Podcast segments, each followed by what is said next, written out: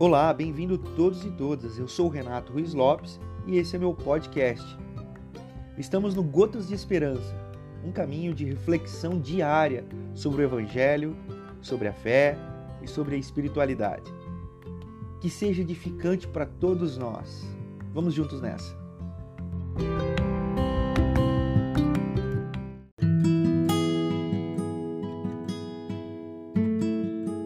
Olá, no Gotas de hoje, nós vamos dar sequência ao que temos conversado por aqui. Nós estamos dentro de um contexto onde Jesus está espalhando os vendilhões do templo. E agora nós chegamos em Mateus, capítulo 21, verso 14 a 17. Diz assim: Agora havia espaço para os cegos e aleijados se reunirem. Eles vieram a Jesus e ele os curou. Olha só que interessante. Aqui Jesus espalha os comerciantes, aqueles que movimentavam a economia e abre espaço para os menos validos. E ele os cura. Os líderes religiosos, vendo os atos chocantes de Jesus e que as crianças corriam e gritavam pelo templo: Hosana ao filho de Davi, foram repreender Jesus, dizendo: Está ouvindo o que essas crianças estão dizendo? Jesus então devolveu como resposta: Sim, eu as ouço. E vocês nunca leram na palavra de Deus que da boca das crianças e dos bebês flui o verdadeiro louvor? Após dizer isso, Jesus, aborrecido, saiu dali e foi para a cidade de Betânia, onde passou a noite. O barulho dos cambistas parece que não incomodava os religiosos. O barulho da opressão e o barulho da exclusão aos menos validos parece-me que não incomodavam os religiosos.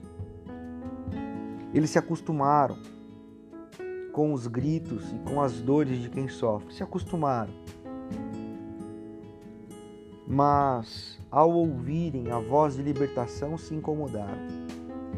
Ao ouvirem a profecia que emanava de Jesus, se incomodaram ao ponto de repreendê-la. Como nós estamos nos dias de hoje?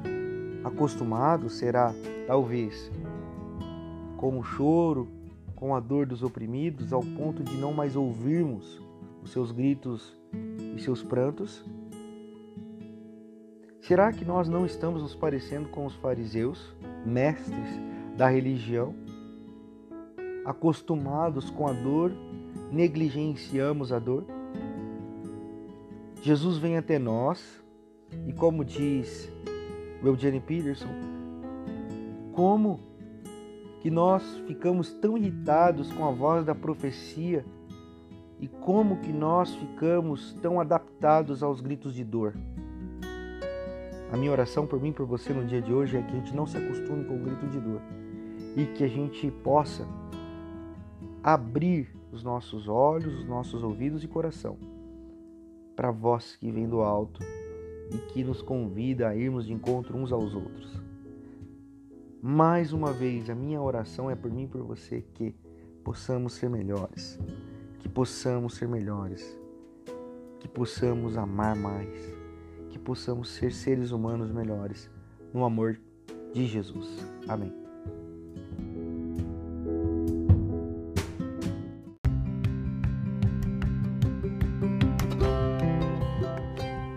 Se você gostou desse e de outros podcasts, compartilhe com seus contatos, abençoe a vida de alguém. Eu tenho certeza que alguém precisa de uma gota de esperança no seu dia e que isso vai fazer a diferença para a vida dele. Entre em contato com a gente, mande a sua opinião, a sua dica do que você gostaria de ouvir a gente falando, comentando e trazendo as perspectivas da espiritualidade cristã. Eu gostaria também de agradecer ao Rafael Teodoro, que tem cuidado de toda a parte de imagens e divulgação dos podcasts. Deus abençoe a todos. Um abraço e até mais.